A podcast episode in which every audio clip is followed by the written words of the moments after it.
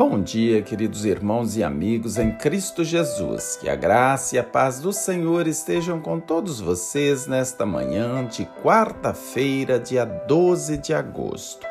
O apóstolo Paulo, em Colossenses 1, 13 e 14, afirma: Pois ele nos resgatou do domínio das trevas e nos transportou para o reino do seu Filho amado, em quem temos a redenção, a saber, o perdão dos pecados.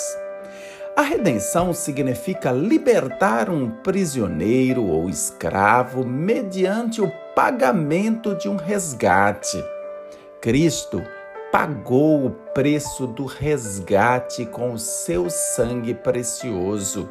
Agora pertencemos a Ele e, sendo dele, temos liberdade. Deus pagou o altíssimo preço pela nossa redenção. Deus nos comprou, não com prata ou ouro, mas com o sangue precioso do seu Filho amado. Deus é justo e amoroso ao mesmo tempo. Em sua justiça, ele não pode perdoar os pecados. O criminoso tem que cumprir a sua pena. E a pena do pecado é a morte. Jesus assumiu nossas culpas e morreu por nós e nos concedeu a liberdade. O pecado faz separação entre Deus e o ser humano, pois Deus é luz e não há trevas nenhuma nele. Deus, porém, perdoou todos os nossos pecados passados, presentes e futuros.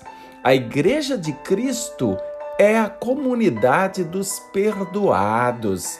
Só gente perdoada pode entrar no céu. Nossa dívida foi paga, nossa culpa foi cancelada e nossa redenção declarada. Amém. Vamos orar. Obrigado, Senhor, porque Cristo morreu em nosso lugar, pagando o alto preço de nossos pecados. Já fomos perdoados de nossos pecados, passados, presentes e futuros. Estamos livres.